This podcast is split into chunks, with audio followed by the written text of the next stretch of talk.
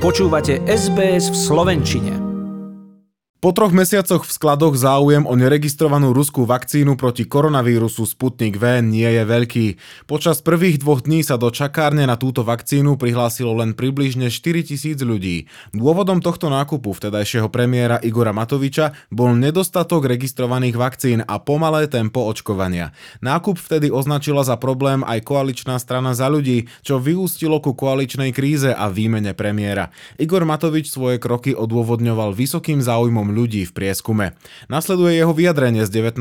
februára, po ňom reakcia Veroniky Remišovej, predsedničky strany za ľudí. Každý šiestý z tých, ktorí úplne odmietali očkovanie, zrazu pri tom Sputniku povedali, že buď zvážia, alebo sa určite zaočkujú. Pochybujem, že otázka v prieskume znela, dali by ste sa očkovať neregistrovanou vakcínou Sputnik? Za tri mesiace sa dodávky vakcín rozbehli a Slovensko stihlo podať viac ako 2 milióny dávok registrovaných očkovacích látok. Za ten čas prehodnotil svoj názor na ruskú vakcínu aj ex-premiér, ktorý pôvodne tvrdil, že Sputnikom nemá problém sa zaočkovať. Ja sa zrejme budem musieť zaočkovať inou vakcínou, ktorú budú uznávať na území celej Európskej únie vzhľadom na pracovné cesty. A na čo? Hoci by som sa rád zaočkoval Sputnikom. Pre nízky záujem o Sputnik hrozí, že väčšina z 200 tisíc už zakúpených vakcín expiruje a skončia v koši. Ak sa Slovensku nepodarí minúť všetky zakúpené vakcíny z Ruska do augusta, škoda sa môže pohybovať v miliónoch eur. K zodpovednosti sa zatiaľ nik nehlási. Národná kriminálna agentúra má na konte ďalšie zatknutie vplyvnej osoby Adriana Saboa. Doteraz šéfoval úradu inšpekčnej služby ministerstva vnútra. Sabo sa zúčastnil na stretnutí politických špičiek v priestoroch SIS. Vyšetrovateľ ho obvinil z korupcie. Úrad inšpekčnej služby ministerstva vnútra prešetruje údajný sporný postup vyšetrovateľov pri výsluchoch tzv. kajúcnikov. Má zistiť, či vyšetrovatelia alebo prokurátori zneužili svoje právomoci. Adriana Saboa do funkcie riaditeľa riaditeľa úradu vymenovala pred viac ako dvoma rokmi vtedajšia ministerka vnútra Denisa Saková. Opozícia označuje aktuálnu situáciu za policajnú vojnu a žiada odchod ministra vnútra Romana Mikulca. Nasleduje vyjadrenie Denisy Sakovej pre RTVS, po nej hovorí predseda Smeru SD Robert Fico. Celkovo sa nám táto hra nezdá úplne čistá a nevieme, kde je pravda, že či skutočne orgány činné v trestnom konaní nepostupovali aj voči šéfovi úradu inšpekčnej služby preto tak, aby zahladili sa zase ďalšie stopy vyšetrovania. Tak sa rozhodli, že umlčia inšpekciu ministerstva vnútra. Je totiž tá, ktorá vyšetruje túto manipuláciu s trestnými konaniami. A toto je už zastrašovanie najhrubšieho zrna. Organizovaný zločin vždy, keď má problém, je nejaké súdne pojednávanie, tak sa snaží likvidovať svetkov. Toto je presne postup organizovaného zločinu, čo robí slovenská vládna koalícia. Ministerstvo vnútra aj premiér akékoľvek obvinenia opozície odmietajú, hovorí premiér Eduard Heger. Odmietam akékoľvek takéto konšpirácie a zastrašovanie. My sme vláda, ktorá uvoľnila ruky orgánom činnom v trestnom konaní. Za tým si stojím. Adrian Sabona teraz ostáva vo funkcii riaditeľa inšpekcie. Minister vnútra navrhne jeho odvolanie z funkcie, ak špeciálny prokurátor potvrdí vznesené obvinenia. Spoločne s Adrianom Sabom vyšetrovateľ obvinil ďalších dvoch ľudí z radou polície. Do väzby ich zatiaľ nevzal. Slovenskí hokejoví reprezentanti vo štvrťfinále majstrovstiev sveta podľahli výberu Spojených štátov jednoznačne 6-1 a z turnaja vypadli. Zverenci Craiga Remziho robili hrubé chyby v defenzíve, ktoré sa Američanom darilo trestať. O jediný gol Slovákov sa postaral najproduktívnejší hráč celého šampionátu Peter Cehlárik. Hovorí asistent trénera Ján Pardavý, po ňom Peter Cehlárik. Kľúčom k tomu zápasu bola naozaj prvá tretina. My sme hneď na začiatku hrali oslabenie troch proti piatim. Odhrali sme to dobre, ale to bolo akoby nastavenie tónu toho zápasu. Američania boli oveľa rýchlejší, silnejší v súbojoch a to v podstate platilo celý zápas. Oni nás vlastne dostávali pod tlak v tých rozhrávkach. Potom sme vlastne prišli počas, počas toho zápasu sme prišli na to, že, že ako to funguje, ak, a, ako cestu máme tú rozhrávku dávať a, a nám to viac vychádzalo. Dostali sme sa aj my do šancí, ale tá hra v prvej tretine nás prevýšila a potom už to bolo ťažké. Napriek vypadnutiu je účasť vo štvrťfinále našim najlepším výsledkom na šampionáte za ostatných 8 rokov. Podarilo sa to najmladšiemu týmu, s akým slovenská reprezentácia kedy nastúpila. Priemer bol 24 a 3 štvrte roka. S mladším týmom pricestovala na tento turnaj iba Kanada. SBS po slovensky v rádiu, na internete a mobile. Dnes je nedeľa 6. jún a uzatvárame týždeň zaujímavých historických udalostí. Napríklad v stredu sme si pripomenuli 412 rokov od narodenia grófky Žofie Bosniakovej, známej krásavice, avšak skromného srdca – Žila nábožným životom, založila nemocnicu a útulok pre chudobných a povesť Svetice si vyslúžila nielen svojimi šľachetnými skutkami, ale aj neobyčajným úkazom, keď jej mladé 35-ročné telo, ktoré bolo po jej nečakanej smrti uložené do krypty na Strečnianskom hrade, našli aj po 55 rokoch neporušené a také zostalo aj po prevezení do kaplnky v tepličke nad Váhom. Tam ju žiaľ po takmer 400 rokoch podpálil psychicky narušený muž a dnes je už pamiatka Žofie Bosniakovej iba v knihách a príbehoch. Aj naďalej je uctievaná ako svetica, avšak k jej oficiálnej kanonizácii zatiaľ nedošlo. Pripomenuli sme si aj nedožité 95. narodeniny slovenského arcibiskupa Dominika Hrušovského.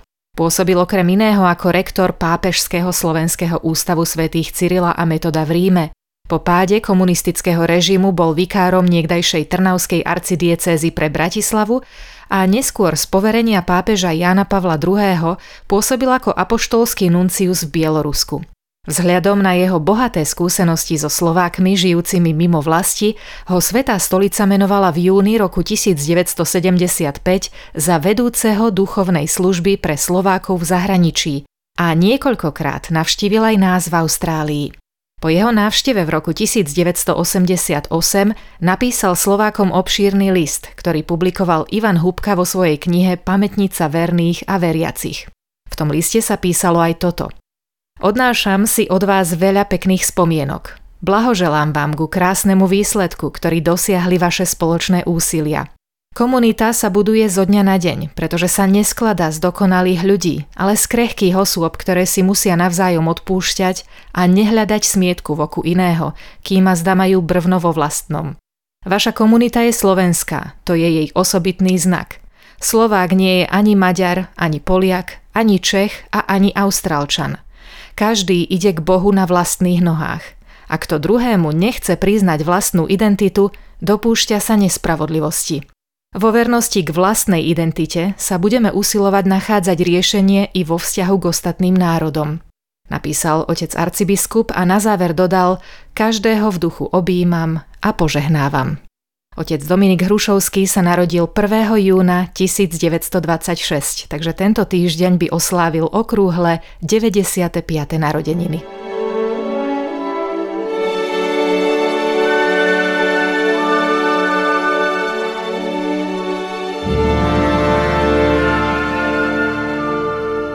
Hudba, ktorá nám teraz hrá, pochádza z pera Johana Strausa mladšieho. Bol známym rakúskym hudobným skladateľom a hoci nebol Slovákom, spájaná s ním práve táto pieseň na krásnom modrom Dunaji. Bol synom slávneho otca Johana Strausa staršieho a sám bol nazývaný kráľom valčíkov. Tento napísal v 60. rokoch a zaujal aj slávneho filmára Stanleyho Kubricka, ktorý ho v roku 2001 posadil do svojej vesmírnej Odisei. V tajúplnom tichu vesmíru pôsobí hladko a elegantne roztancovaná romantická partitúra jeho valčíka takmer magicky.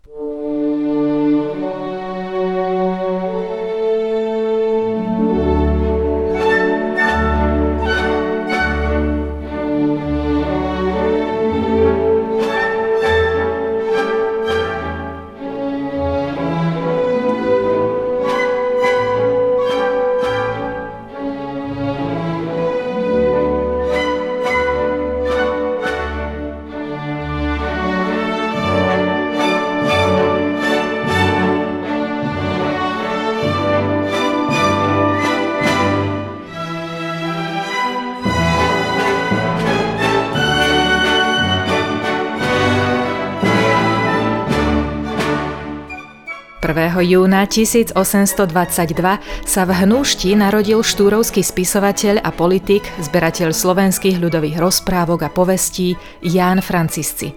Bol organizátorom Slovenského národného hnutia, zaslúžil sa o založenie Slovenského gymnázia v Revúcej aj o založenie Matice Slovenskej.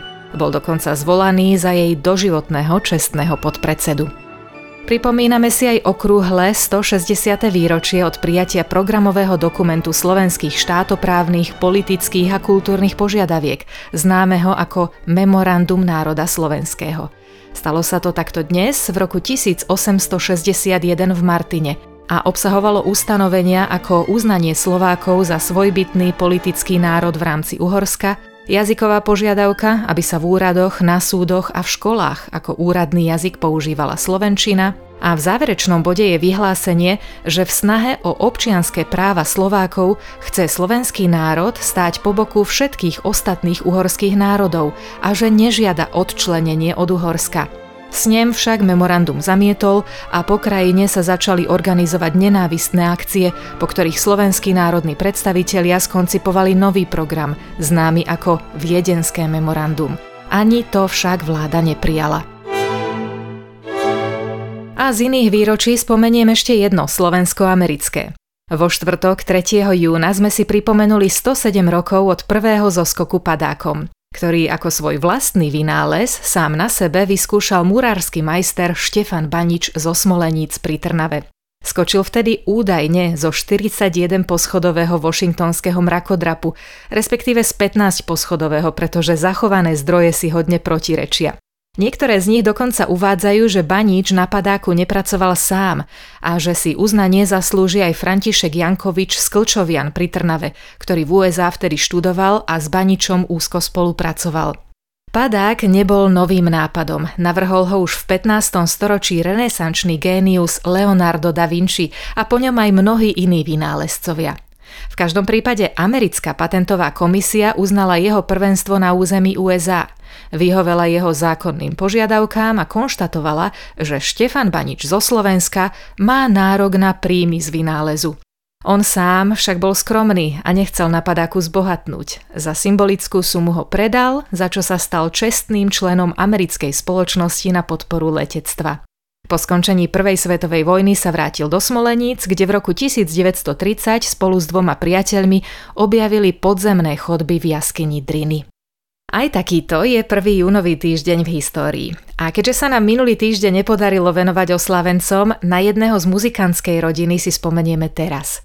Schválne, či ho spoznáte podľa tejto nápovedy. Narodil sa 30. mája 1943 v Prešove a vyrastal ako sirota, o ktorú sa spolu s jeho sestrou Katkou starali reholné sestry v kláštore pod Znievom, potom, čo ich otca zadržalo gestapo a odviezli ho do koncentračného tábora v Auschwitz, v ktorom zomrel. Študoval geodéziu, architektúru, ale aj žurnalistiku.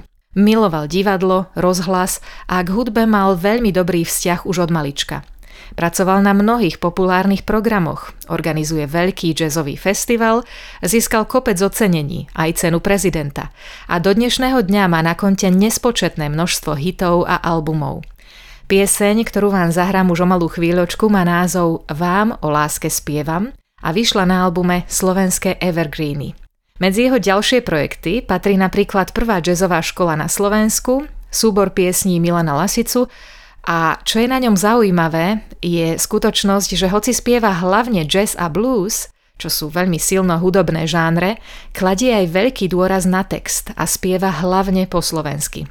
Ak hádate Petra Lipu, máte absolútnu pravdu. Minulú nedeľu oslavil 78. narodeniny a nech jeho pieseň poteší aj vás, ktorý oslavujete tiež. Počúvate rádio SBS v Austrálii, vysielame po slovensky a hneď po pesničke sa dostaneme aj k rozhovoru, ktorý som avizovala v úvode nášho programu o jedinečnom slovenskom startupe, vzdelávacom projekte Fenomény sveta. Nech sa vám príjemne počúva. Chcete počuť viac relácií ako táto? Počúvajte cez Apple Podcast, Google Podcast, Spotify alebo kdekoľvek získajte svoj podcast.